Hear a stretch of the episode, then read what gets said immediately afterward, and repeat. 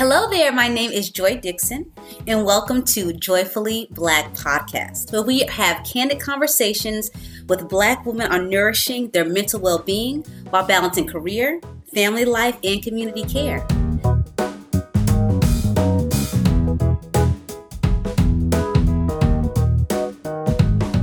Today's guest has paved a seemingly unconventional path towards her current role as Executive Vice President and CMO of the Atlanta Hawks and State Farm Arena, Melissa Proctor. Now, now Melissa has a daughter and was raised in Miami, so shout out to 305 as a fellow Florida girl. And she has a she had a strong, loving presence with her mother, who was from Belize, and her father, who was born in Jamaica. Melissa did not have a linear career trajectory, trajectory, excuse me, and overcame many obstacles before ascending to her current role. In her book, From Ball Girl to CMO, she speaks about her guiding principles that continue to help her navigate her personal and professional journey. So, from the basketball court to the boardroom, we're so happy to have Melissa joining us today. So, welcome to Joyfully Black, Melissa. Aw, thank you. That was awesome. I'm very grateful to be here. Oh, wonderful. We're so glad to have you today. So, um, Melissa, first, I just want to level set for our audience today. Um, what really inspired you to choose a career path which combines both your creativity and your strategic side? I know some folks may have read your book, but if they have not gotten their hands on it yet, would love for you to share a little bit about that you know, it's interesting because I, I, feel like I didn't choose my career, my career chose me. Mm. And I'm a huge believer in faith and I'm Christian. And I truly believe that all of this was written well before I got here because when people ask me, you know, like, did you always know what you wanted? I was like, I still don't know to this day what I want to be when I grow up. And I say it all the time and people think I'm joking, but I genuinely mean that, you know. So growing up, I loved art and my mother really encouraged me in the arts and i went to magnet schools for middle school and high school focusing on visual arts and i had a cousin who watched basketball you know as you mentioned my parents were west indian i didn't grow up with any american sports they don't watch football they don't watch baseball mm-hmm. basketball mm-hmm. like none of that and so having a cousin who started watching basketball and got me into it just watching heat games on tv mm-hmm. you know i was like oh that looks really cool plus it was like the 90s so this was heyday of like Last Dance and Jordan and you know all of that. And so i just remember being in awe of these you know characters players. And at 15 you know my mom said hey what do you I, t- I told her i wanted to get a job. And she said well you can only get a job in whatever you want to do for the rest of your life. So at 15 i said "I'm going to be the first female coach in the nba never played basketball had no context of what that even meant mm-hmm. but she challenged me to go get a job in the nba and so while that was the case then, and I did a whole lot of cold calling and emailing and writing letters and drawing and whatever to ultimately get into the heat as the first ball girl, you know, for the organization, mm-hmm. I didn't understand creative or strategic. And so my career, as you mentioned, has been very much a, a jungle gym, not at all a ladder um, in a lot of different areas, but honestly through trial and error. Like I didn't know I wanted a creative job. I didn't know I wanted a strategic job. I didn't even know what mm-hmm. strategy meant. But at, coming out of uh, undergrad, I got an internship at um, t- a Turner in, in marketing for TNT, which was interesting. I never took a marketing class in college, so I didn't even have the context of what that meant. Mm-hmm. And while in my internship, I met a woman who was in charge of brand strategy, and I was like, "That's really cool." And she explained that branding was like the foundation that the you know the whole network and everything was built upon. And she blew my mind because I remember we were talking about I was like, what exactly does that mean? And she was like, imagine that TNT was going to have a store in the airport. It'd be the brand team's decision to be like, what is that experience? What would mm. we sell? What would it look like? What would it smell like? What would you do when you walked in the door? And I was like, yo, that blows my mind. Because a television network and a store don't go together, but creatively, exactly. that's an interesting challenge. And then you have to build a strategy of, well, how does it, you know, sustain itself? What makes people want to go? And so those two things together I didn't even realize was combining strategy and creativity, but I knew that I liked the thinking challenge of it. Mm-hmm. And so I kind of think that's where it started. But, you know, I've taken on roles that are all creative, I've taken on roles that were all strategy. So through those experiences, I now have landed on when I'm in a place where I can do both of those, that's what I love the most. But, you know, every day I kind of, it ebbs and flows.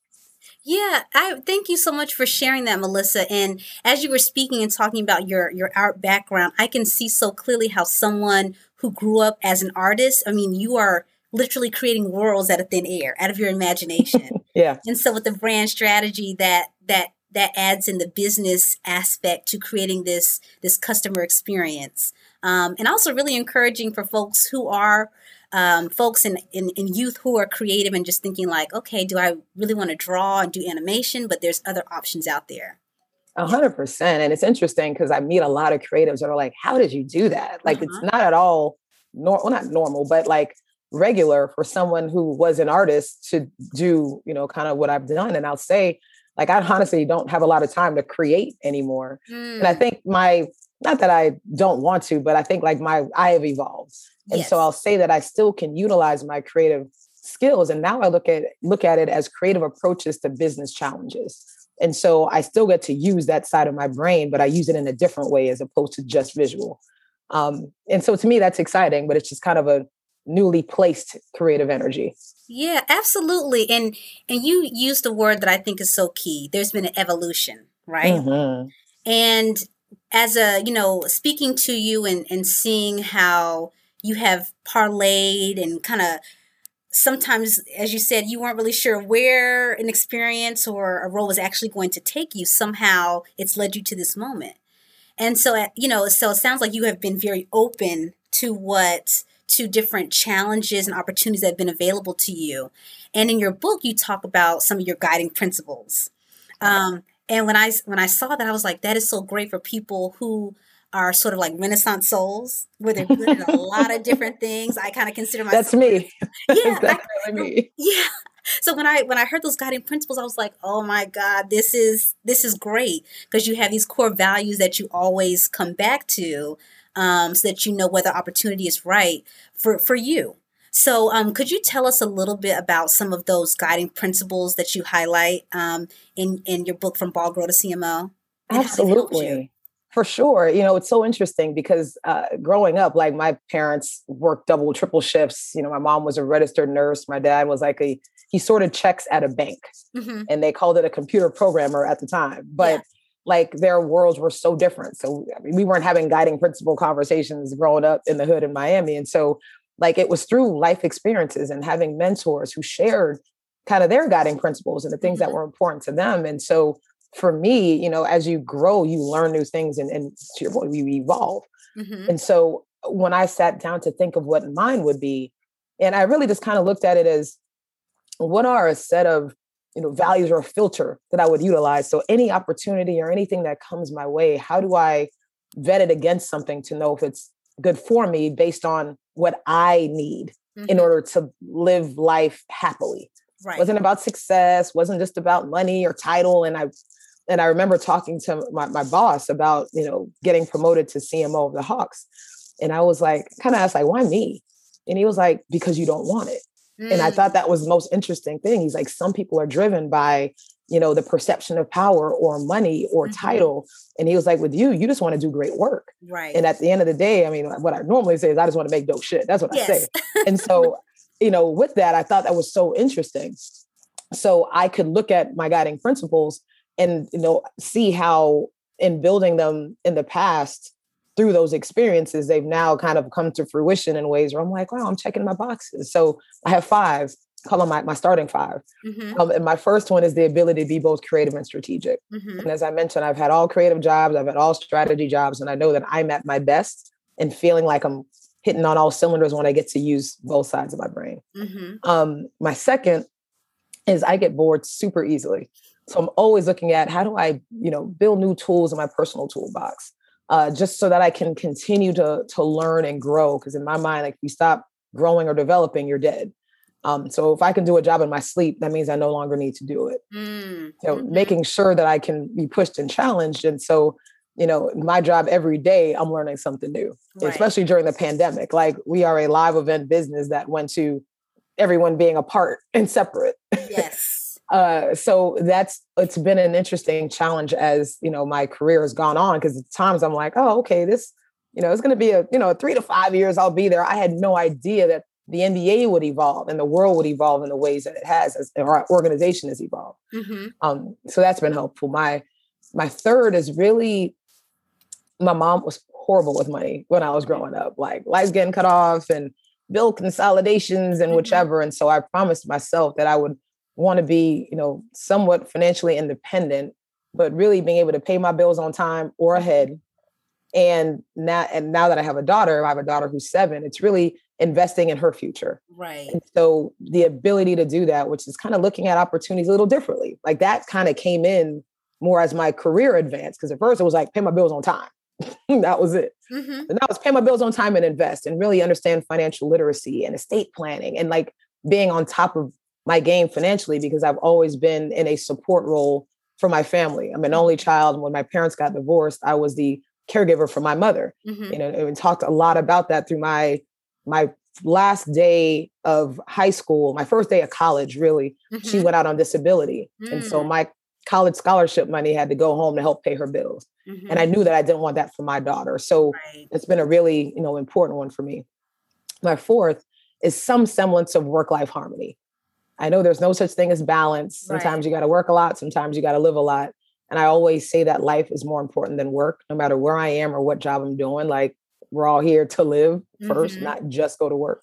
Um, but I want to be able to be in a place where if I have to leave to take my daughter to an event or something at four o'clock in the afternoon, I can sure. do that. Mm-hmm. Or if I need to travel. And I think definitely, you know, throughout the pandemic and remote work, people are probably more open to that than they were in the past.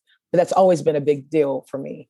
And knowing that when I'm here at work, I'll give 100% of myself. But when I'm not here, I need to be able to live 100% of myself too. Um, and then my final one is really you know the ability to just be authentic and bring my whole self to work every day. Mm-hmm. The way mm-hmm. I'm talking to you is how I talk to my boss. It's how I talk to my team. It's how I talk mm-hmm. to my mm-hmm. kid. Like I'm not a code switcher. No mm-hmm. disrespect mm-hmm. to people who are, but like I got one face. And so the idea of authenticity and being able to be true to who I am. I dress pretty informal. I'm laid back, chill. I'd wear Nikes and sweatpants every day if I could. That's joy for me. So if I can be that and bring all of my West Indian and Caribbean heritage and all of mm-hmm. that to the table. I want to be able to encourage my teams and people that I work with to do the same thing. So those are my starting five. So any environment that I'm in where those five boxes are checked, mm-hmm. there may be some other things like culture is important and right. obviously there, there are other factors, but I know that I will be able to do my best work if all of those things are set. Absolutely. And I appreciate you really laying those out for us um, today. And you you you touched upon authenticity. And when you were saying, you know, you're you know, you're a person, you're not code switching, although we we know there are plenty of folks who walk around in our melanated skin that you know do that because that's how they best show yeah. up in the world or maybe that's the way they protect themselves yeah how um, they were um, raised how they yeah. see things like yeah. there's nothing wrong with it yeah it's not me yeah absolutely and and it and it makes me think that by you showing up in your authentic as your authentic authentic self rather um you're also showing people around you like this is also what a CMO can look like. This is what an executive can look like. I'm informal and I'm still the top of my game. So, hundred percent. Yeah. So I am totally uh, appreciative of that because so many, so many youth and other young women that may not have reached the height of your career where you're going, where you are and still going, need to see that sort of example. Yeah, and I, there's an awesome like, quick story I'll give is when I got promoted to CMO. I remember they had reserved parking um, at the arena, like kind of where the players park mm-hmm. for executives. And so when I became an executive, I went uh, and got my executive badge and I went to park in the reserved spot and security walked over to my car and they're like, I'm sorry, ma'am, you can't park here. Mm. This, these spaces are reserved for executives. And, you know, it was a young brother. And I was like, yeah. mm, all right. But I showed him my badge. I was like, I am an executive. Mm-hmm. And I could see he kind of paused and was looking like, okay. you know, and he backed up and he was like, all right, well, well cool. And I loved it because mm-hmm. exactly what you just said, I just changed the stereotype in his mind of what an executive for this team would look like, you know, and any time that I have the ability to do that to inspire someone to really just be an example to be like, yo, if I can do it, all y'all can do it. Like everybody can do it. Exactly. And it's just a matter of really letting your work speak for itself and mm. and you know, really be your authentic self. Absolutely, and you know he probably went home and told told his friends like probably. I met this lady. She's an executive, you know, with her locks and everything. Mm-hmm. Um, no, that that's so awesome. And let me ask you this: going into the authenticity, were you always this way, or did it take some sort of experience that made you say, "I'm going to own this. This is who I am, and this is how I'm going to choose to show up"? Um, that's a good question and kind of two part. Mm-hmm. I definitely have always been myself. Mm-hmm. I didn't know what myself was. You know, middle school, adolescence, everyone's trying to kind of figure out their role. I'm like, I want to be cool. I want to be pretty. I want to be popular. Right. And I wasn't any of those things. And I, you know, I had glasses and braces and, mm-hmm. you know, trying to figure out life. But I remember my mom, my mother was 42 when she had me, and I was her mm-hmm. first and only child. And so she mm-hmm. was super settled. Like she right. was like, I ain't trying to keep up with any Joneses. I do what I do. And so mm-hmm. she would wear, uh, she was always an, a bigger woman, but she would wear like these pants and sneakers and oversized t-shirt. Mm-hmm. And like that was like her uniform. Right. Like outside of her nursing uniform, like she would wear that all the time. And so I would go and like I could do and be whatever I wanted to be. And she mm-hmm. encouraged that, which I appreciate. So I like street tap. So I would tap dance and I did art. So I was always kind of quirky and different right. in my own way, but she let me be myself. So I felt like while I was trying to figure out who I was, like I'd never felt like I couldn't be whatever I wanted to be at the time, mm-hmm. if that mm-hmm. makes any sense. And so when I got to be a little older, around high school, mm-hmm. I went to a magnet school with a lot of other artists like me. So I kind of found my tribe. Yes. And then when I was there, I felt like I could kind of come out of my shell. And I don't know how much of a shell I was in. I was always super shy. But then I ended up like student government president, or you know, just like doing more things in leadership because mm-hmm. it was respected. And I am grateful for the ability to, you know, pursue my talent and be around others in the same light because I do think it helped gain the confidence to be able to be that. But when I started working in the corporate world, I didn't, I mean, I was in college and I was cool in college. Mm-hmm. I was started working at Turner and no one looked like me. You know, I was one of very few minorities in the department at the time. I was the youngest. I had a huge fro. You know, I was my same quirky artistic self I always was, but in right. the corporate landscape, it was like, okay, well, she's really smart and she does good work. And so mm. I mm-hmm. remember having to go to uh, having an interview, just an informal, uh, informational, actually, with the head of the network that interviewed mm. all of the uh, interns to see how their program was going. He was like, How is it? And I was like, The people are great. I'm learning a lot. I just don't feel like I fit in. Hmm. And where I got the confidence to say that, I mean, he's very much like, Hey, open door for real. Like, don't give me the, like, give me a real answer. And I said, You know, and I didn't probably say being a Black woman, but the reality was a lot of people there didn't look like me. Mm-hmm. And I mm-hmm. felt like I needed to assimilate to fit in because I wasn't getting the invitations to the lunches and the happy hours after work. Mm-hmm. And, you know, he really helped me and gave me some of the best advice of my life at that stage in my career, which was they hired me because of all that I brought to the table and the diversity. And they probably knew they had some diversity challenges, um, which has evolved a ton since that time. But mm-hmm. he was like, you'll be doing us a disservice if you came and tried to be something else you're not and didn't bring all of why we hired you to the table and when he explained it in that way, it just made so much sense. It's like, oh, just just just do you. And I think that advice is what I still hold to this day.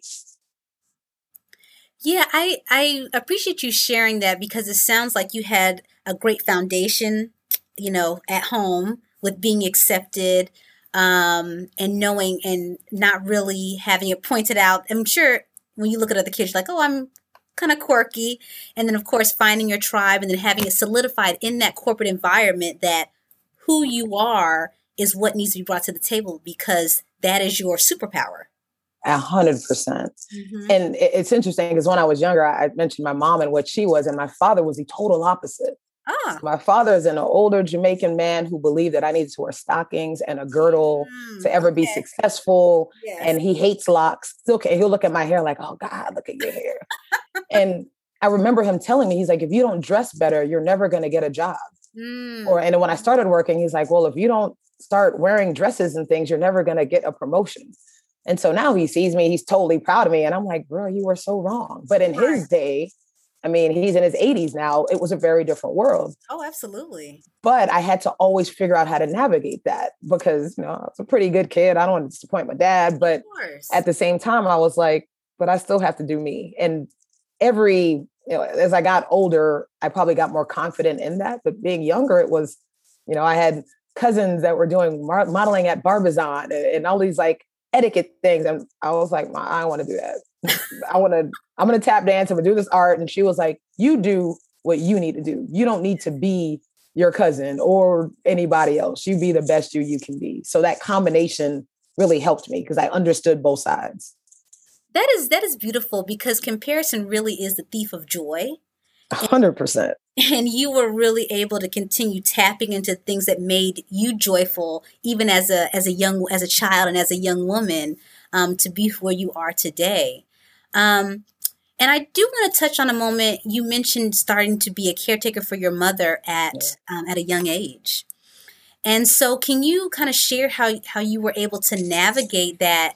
Um, because as a person who's been a, a, caregiver for for a loved one, it can be it can be challenging, especially as a young person. How was that experience, and how did you kind of help keep yourself buoyed while juggling so many things and, and still having to be a rock for your for your mom, who you clearly love dearly? Absolutely. Um, you know, I my parents were both awesome, mm. but because they were older when they had me. I didn't really have grandparents growing up. Like mm-hmm. I knew I met one of my grandmother, my father's mother. She lived in Jamaica mm-hmm. when I was five, and then she passed away after that. So other than that, like I didn't see my parents as caregivers for their parents. Sure, they were, but it was well before I was born. My mother was well before I was born.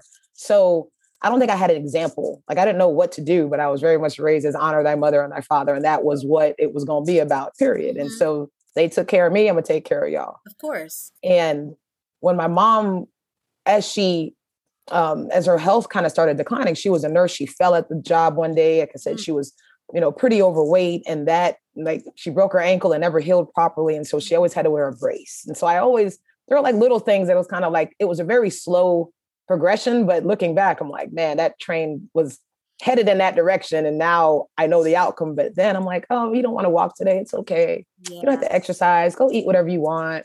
Mm-hmm. And I wasn't raised seeing her exercise or go to the gym. So there are so many things that I'm now trying to break the generational curses of through my daughter. Yes. Um, but when I saw it, I didn't know what I didn't know. that makes any sense. So oh, I didn't I didn't know Medicare. I didn't know Medicaid. I didn't know you know, I just knew that she had to pay these bills or the stuff was getting cut off. Mm-hmm. I didn't understand financial literacy. She stopped working but kept living like she was working. Mm. So very quickly, whatever money she may have had went away. And so I feel like all of it was on the job training, yeah. real time. Mm-hmm. So how did I buoy myself? I believe that God places angels around when you need them most. There were people in my life. I was dating someone um, in my 20s when I started working. I finished grad school. I came back uh, to Atlanta, and my mother had a stroke one day. She was mm. living on her own in a 55 plus community. And literally, the person I was dating was the godsend of the century. Like, drove with me to Florida. I was out of work for a month and changed because she had to go through rehab and had to move her out of a place where she lived by herself, like literally overnight, find a new place for her to live. I could have never done that without having my family and other people in my corner. And so, as her health declined. She went from assisted living and she was great there, had a motorized wheelchair and was doing it mm-hmm. up. One day she fell and broke her knee, mm. had to mm. go back into rehab, but you only have 100 days before you time out of rehab. Mm-hmm. And she timed out. Then they put her in a nursing home. I was living in Atlanta. There were so many things, but yes. I truly believe my daughter is my mother reincarnate. Uh, 100%. Her, her middle name is Olivia. My mom's name was Olivia. Oh my. god. so she embodied, people just want to do stuff for her. My mom was a nurse, so they say nurses are the worst patients. Yeah. And she absolutely was.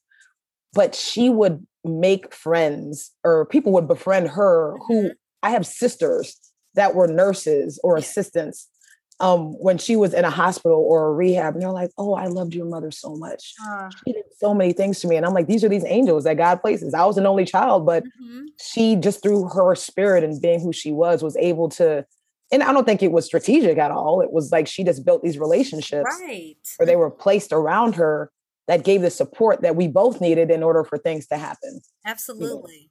me going or her being in a hospital and someone saying, Hey, have you heard of this program? Check this out. I'm going to connect you with this person who can help open this door. It happens so often. Mm-hmm. And the irony is, I remember when my mother started to, her health started to decline, she was a giver. She mm. gave to everyone, would do things for people. And I didn't realize it, but she really did it with the expectation that they would do for her. Okay. I grew up seeing that. Yes. And you know, every now and then my dad would say something slick like, "Oh, your mom's trying to buy her friends." And I'm like, "What do you mean?" But he was right, mm-hmm. like at a at a soul level. And so when she got sick, she's like, "All the people I did all these things for, none of them are here." And mm-hmm. I don't know if it was resentful, but probably like, "Man, I did all this for y'all. Like, where you at?" Yeah. And it was so helpful for me because now I see it. I'm like, God put other people in yes. those places to do mm-hmm. for you. Mm-hmm. When she was looking in one way, I'm like, do you not see all these other people? There's mm-hmm. more people that we have help from. a different vessel. Exactly. Mm-hmm. And so I think for me, now that I've been able to kind of live it and experience it, and now I have my own daughter. Actually, even this picture in my background, uh-huh. my mother, um, when she passed away, she always told me when I was a kid, cremate me and scatter my ashes. I'm like, that's morbid. Mm-hmm. And then when she got older, she's like, I want to stay with you always. So Aww. keep me in your house. I was like, heck nah, that is not my, I am not that person. Right. And so when she passed away, I, I, write about it in my book. Like I went to Florida and I scattered her ashes. And literally, this is the picture I took after I scattered her ashes oh, in wow. Florida, in Miami, at this beach. And uh, on their rocks that you see on the side, someone had spray painted, We love you, mom because I had never done it before. I didn't know what to do to the point of being a caregiver. I didn't know what to do after death either. Mm-hmm. But it's these little signs from God. And I yes. saw that rock and I was like, that's where you got to go. so I opened up and that's where I scattered. And it was like so poignant. And so I always keep this picture mm-hmm. and it's my mm-hmm. screensaver actually on my computer is just like a reminder of like she's always with me yeah. wherever she is. But we went through a lot together. Mm-hmm. And I think it definitely just helped prepare me for the life that I live now. Oh, wow. I really appreciate you sharing that with us. Um, such so many lessons with her, you know, nurturing, uh, nurturing people and, and also the power of relationships. Oh, man. I mean, the power of, of relationships. And that actually brings me to my next question is you know you really strike me as a person who is a connector and a go-getter and i i love the story about how you were just really persistent and you know basically becoming a ball girl when you were just 15 and kept writing writing writing which kids today they don't know no no they want somebody to give it to them to have right? to keep writing or calling and using the yellow pages i don't even what's that no yellow right page. exactly and so a person who values being an asset you know, wherever you are. What impact has that had on how you continue to show up in the world? Um, you know, I it's funny because I I have so many of my friends or people that I've known for so long. And even though it seems like I'm a connector, I'm like an extroverted introvert. Because I, I I love being home. Like, what am I doing? I'm going to Aquatot swim school and I'm going to be here watching Space Jam 2 tonight with my daughter. Like, that's uh-huh. joy with some popcorn. Like, that's yes. happiness. Mm-hmm. Um, but then I also enjoy going out and having new experiences. So, mm-hmm. you know, for me, I want to always try to help people because I had so much help throughout mm-hmm. my career. Mm-hmm. And when I started, you know, working and even growing in my career, I would respond to every LinkedIn message, oh, wow. every email. I'm like, well, people help me. I'm going to respond. Yeah. And then, like in this role, I'm like, it's impossible. If yeah. I had coffee with everyone who writes, reaches out saying, I want to learn about your career, let's talk. I'm like, I wouldn't have enough hours in a day. Right. And so writing my book was also a reason that I could like, hey, I can't tell you everything and I can't meet with everyone, but at least you can get some of the lessons. Absolutely. But now, like, I really, I realize just being in the role sometimes is all that I need to do. Mm-hmm. You know, like just to be still because I can make an impact without even opening my mouth sometimes. And so what I try to do when I have like a mentee, I teach them, I'm like, you want to be an asset to somebody, not a liability, mm-hmm. especially on time. You know, if you have the chance to connect with somebody, like how do you pour into them yes. during that moment, as opposed to what nine out of 10 people do, which was like, I want a job. I want to meet you. I want you to tell me about what you do mm-hmm. so that I can potentially do what you do one day and never once ask me who I like, what do I need? Like, right. what are my challenges? What's keeping me mm-hmm. up at night? And think of a way that they could pour into me because i found that the more that you're able to do that the more you can build really mutually beneficial relationships that are sustaining. The number you can't have coffee enough with somebody for them to care about you. Yeah. But if you do something that shows that you care about them, then it mm-hmm. sticks. That is so true. That is very true. And just and also that that really speaks to the reciprocity. Yeah. Yeah. Absolutely. Servant leadership very much of like you gotta, you know, be here to serve, not just yes. be served. yes, exactly. be here to serve. Um so uh you mentioned during your guiding principles that you have your your toolbox, right? Mm-hmm. And so what tools do you have in your in your self-care practice or what I like to call your your mental your your mental health uh, pocketbook? I'm a good southern girl, so you know you got your pocketbook. have their toolbox. What what's in your toolbox? Um, you know, I I use the Bible app every day. Mm-hmm. Um, and they have this new feature in it that's kind of like stories mm-hmm. on Instagram, but you can really? get oh man, it's bomb. Like if you anybody downloads literally Holy Bible, like the yeah. Bible app. Okay, um, Bible is coming at, up with At the top of it, and it's so great because you know, and depending on any everybody's different. You know, your faith, I I respect it all. Sure. But you know, in my walk, I'm like, I, I, don't go to church every every Sunday. Like I have at other times in my life, just depending. But mm-hmm. you know, the ability to get something to help ground me is important. So when I wake up in the morning and there's a streak on it, you can see like I was like, I'm at a streak of like 200 days straight. And then I went on vacation. I was like, oh, I missed this morning. Right. Um, but you go in and it gives a lesson. It has a person that actually talks about the message, uh, a piece of scripture, someone who talks about it. Um, and then they kind of have like a devotional or some some other asset to give you more in-depth ideas. And then there's a prayer at the end. And it's pretty simple. Maybe takes five, six minutes. Mm-hmm. Um, but it helps me every day. And I think I'm like, oh wow, okay, I got it. Sometimes I'll share them with other people.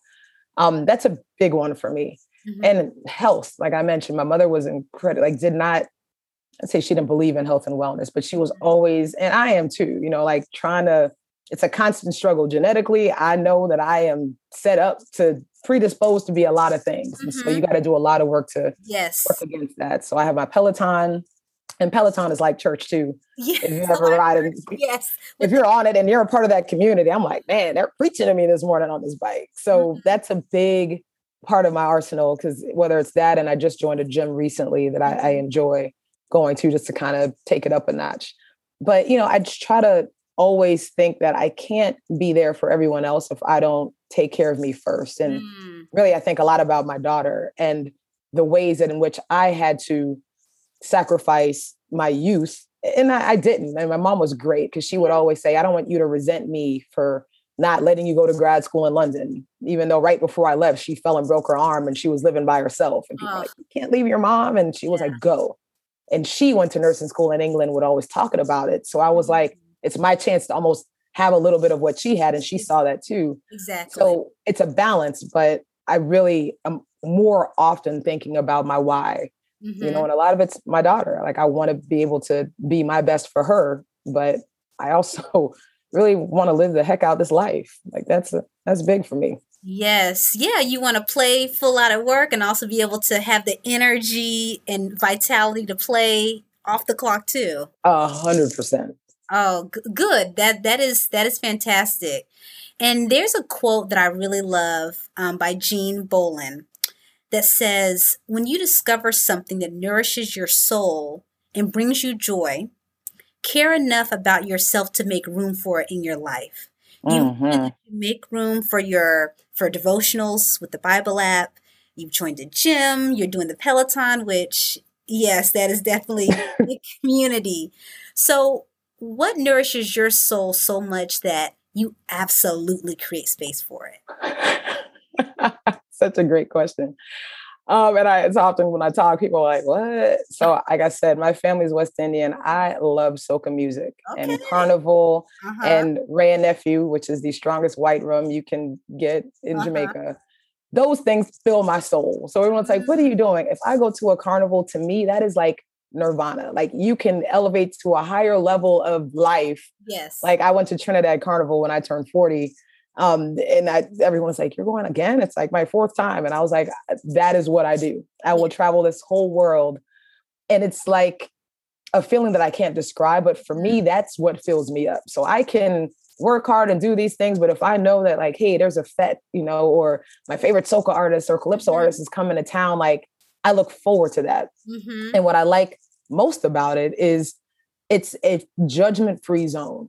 So when I'm there, I'm not Melissa Proctor, CMO of the Atlanta Hawks, or Marley's mom, or right. whatever else. Like, we're all equal. So whether you are the garbage man, the mm-hmm. executive, the teacher, the homeless person on the street everyone is dancing and loving life and each other through this music and mm-hmm. to me that celebration of life is so awesome uh I, I I I love that that soca and dance hall and making sure you make time for that. So are you now? I gotta ask: Are you part of like a crew? When oh, you- I mean, I, I have my own crew, like my homies, and we travel together. Uh-huh. And I've traveled with other, you know, groups and been to Ibiza. They have a soca festival, and I've never been to Spain. I enjoy traveling as well. So kind of being able to fuse those things together. Like I'm more tired when I get back than I was when I went, but it's a good kind of tired, yes, you know, like exactly. it's a, because it, it fills me up. And, you know, with that, it's, it's different. And I think if people aren't a part of the culture, they're like, what? So drinking rum and dancing down the street. Like, yes, that is, that is my joy. Yeah. It's cool. That's your joy. That's fueling your soul. Oh, I love that. I love that. Um, yes, on, on, on so many levels. it's funny because I remember when I was pregnant with my daughter, I had uh-huh. a group uh-huh. of friends going to Caribana in Toronto, and I had never been uh-huh. uh, to Caribana. And so people are like, "Well, you can't go, right? Like your daughter would be two months old by then." And I was uh-huh. like, "Why not?" And it was so interesting to me because the thought was, now that you have a child, you're going to stop, not stop living, but start living for your child. And I know that my mom I mean, she was older, but she, I don't know if she stopped living for me, but she kind of lived the way she wanted to. Sure. And I was like, no, I love these things. And so I want to be able to tell my daughter about it. So when she gets older, she's like, and now she does. She's like, Mommy, I get bigger, I'm going to go to carnival with you. Oh, We're going to dance. And I'm like, yes, we will, girl. But I'm leaving because I got to go. and I'm so grateful for it. Like I just took her to Dubai for her summer vacation this uh-huh. year. We have family living over there. And people are like, you took your daughter to, yes, of I did. And yes. it's awesome. And she's now has a different cultural perspective than I had in college. Mm-hmm. I, am 41 and I went to Dubai for the first time and she's seven. And yes. so her life will be different inherently. But if I can do things to help enhance that, like mm-hmm. that's what it's all about. Uh, yeah, absolutely. And you're, as you said, like you're in the process of, you know, breaking generational curses as, as, as it relates maybe to health, but also you're, you're exposing her at an early age yeah. as to what sort of like that she can continue to have as she as she grows up and works hard because I'm like, uh, no, you're not gonna be in the Delta Sky Club. You're gonna be waiting and gonna go and go. So I'm always like, don't let this fool you. Like she comes to Hawks game, she only sees suites, and I'm like, mm you got to work for this. This doesn't just come. So it's also trying to figure out how to be grounded, knowing that yes. her life is gonna is very different from my experience. Mm-hmm. Mm-hmm. Yeah, I yeah, I could definitely see how that will be a, a, delicate balance, but I I trust that you you'll you'll know how to find that harmony. Just like my mom is on the job training with the kids, uh-huh. every day is a different experience. So we'll see how it nets out yeah. later on. No, for sure, for sure. And as you're thinking about how you know your life is your life, you know, at her age is completely different. If you could really turn back the time and talk to your 18 year old self about mentally nourishing yourself, what, what would you tell her? Man, I would tell her to chill out. Mm. One, because I was so focused on like wanting to know what I was going to be when I grew up mm. and wanting to have the answers. And if I could tell her anything, I'm like, just really be faithful. Like you can say it, but then you could really be like, you know what? I'm gonna fall back. I'm gonna let you know God do his thing and mm-hmm. just chill. And it's hard to say chill. And I'm very type A, like I want to plan, I want to yes. know, and I'm still the same. But in other elements of life, I'm like, whatever. I, you can only control the things you can control. Mm-hmm. So with that, like I would definitely say that. And then in another respect, I would say it's okay to take risks. Mm. I think I was very and not risk averse, and I probably and I'd be willing to travel and do things, but I'm like, I don't know how this will pan out. So it wasn't necessarily as free flowing. And the older I got and the more experiences, being able to just roll with things mm-hmm. for me does so much to help mental health because I feel like so often like worry and stress comes from trying to control the things that you can't. Yes. So mm-hmm. the more, and I was reading this book on Stoicism, hmm. um, which I wish my 18 year old self even knew the term or cared enough to know uh-huh. the term, but it was truly when things happen, like know that it's just what it is. Mm-hmm. We attribute so much story and meaning to things that probably don't have any. So, as an example, you know, hey, me and Joy are supposed to go to lunch. Oh, Joy canceled. Oh my God, she doesn't like me anymore. I must have said something. I must have done mm-hmm. something. And then I stress out about the unknownness right. as opposed to just saying, we are no longer having lunch today. Yeah. That's all that it is. Exactly. Keep it moving. Because right. normally it'll be like in two weeks, it'll be like, hey girl, what's up? Let's go to lunch. And I'm like, I stressed all of this effort and energy and mind space mm-hmm. for something that wasn't even real. And I, I, and I mean, everyone does it. It's human. Yes. But I'm like, I realize how often and how great, especially women. I mean, I think everyone does it, but women will make a whole story up for one thing and be like, I know exactly what happened. This happened and that happened. Actually, none of that happened, ma'am. None of it. It's okay. Yeah, exactly. I think we're great playwrights. Yes. Oh, that that's wonderful. So really being so it sounds like really being present. And, and I'll and I'll we'll to put in the show notes a link to the Stoicism because I have heard of that book. I haven't read it just yet, but we'll have to add that as, as a resource that people can can take a look at. Um, and I like how you also mentioned you more so believe in work life harmony. What do you what has been the, the best sage advice that you've received about work life harmony? Hmm best advice I've received about work life harmony. I'd uh, well a little bit different, more life harmony. But I remember I had a, a boss who became a mentor, and at one point in my career, I was always growing. Like every year, I had a new job, I got a promotion. I was went to grad school for a year, came back, got another job. Like life was good, and I was used to that pace. Mm-hmm. And one day she was like, you know, Melissa, one day this pace is going to slow down. Like, you're going to be in a job for three years. Like, what are you going to do then? And I was like, I won't, because I'm going to get the promotion and do the thing. And she was like, you know, sometimes you just have to live. Mm. And it's important. Like, you know, I was in an apartment. She was like, maybe you want to buy a house. Maybe you want to date someone. Maybe you want to be married. And I thought about it. And I was just like, that's not, uh, whatever. But I was so focused on work right. that I didn't even think about creating a life. Mm-hmm. And so, so often I'll speak to, you know, people who either more senior than me or, or more junior. Mm-hmm. And the more senior advice was, you know, don't end up with the Oprah complex. I'm like, what is that? Where it's like, I'm going to create this mega life and maybe not, and I don't know if this is really Oprah or not, but like not make time to have children or even think about the idea of it because I'm so focused on building this, you know, professional legacy. Right. And I heard that and I received it. So, I mean, like I ended up getting married and I have my daughter mm-hmm. um, now, but you know, on the other side, I meet so many junior level women who want to be on the path. I'm like, I want to be like you. And how do I? And I work till 10, 8, 10 p.m. every night. And I'm like, yo, don't do that. Don't do that. You're not going to get any more points for that. It's right. Like, go home, go live, go make some mm-hmm. friends, go have an experience. Because honestly, I, I find that it makes you a better employee. Mm-hmm. You have something to bring to the table. And, you know, some people think that the harder and more time I put it in work, the farther I'm going to go. But that's not always the case. Yeah.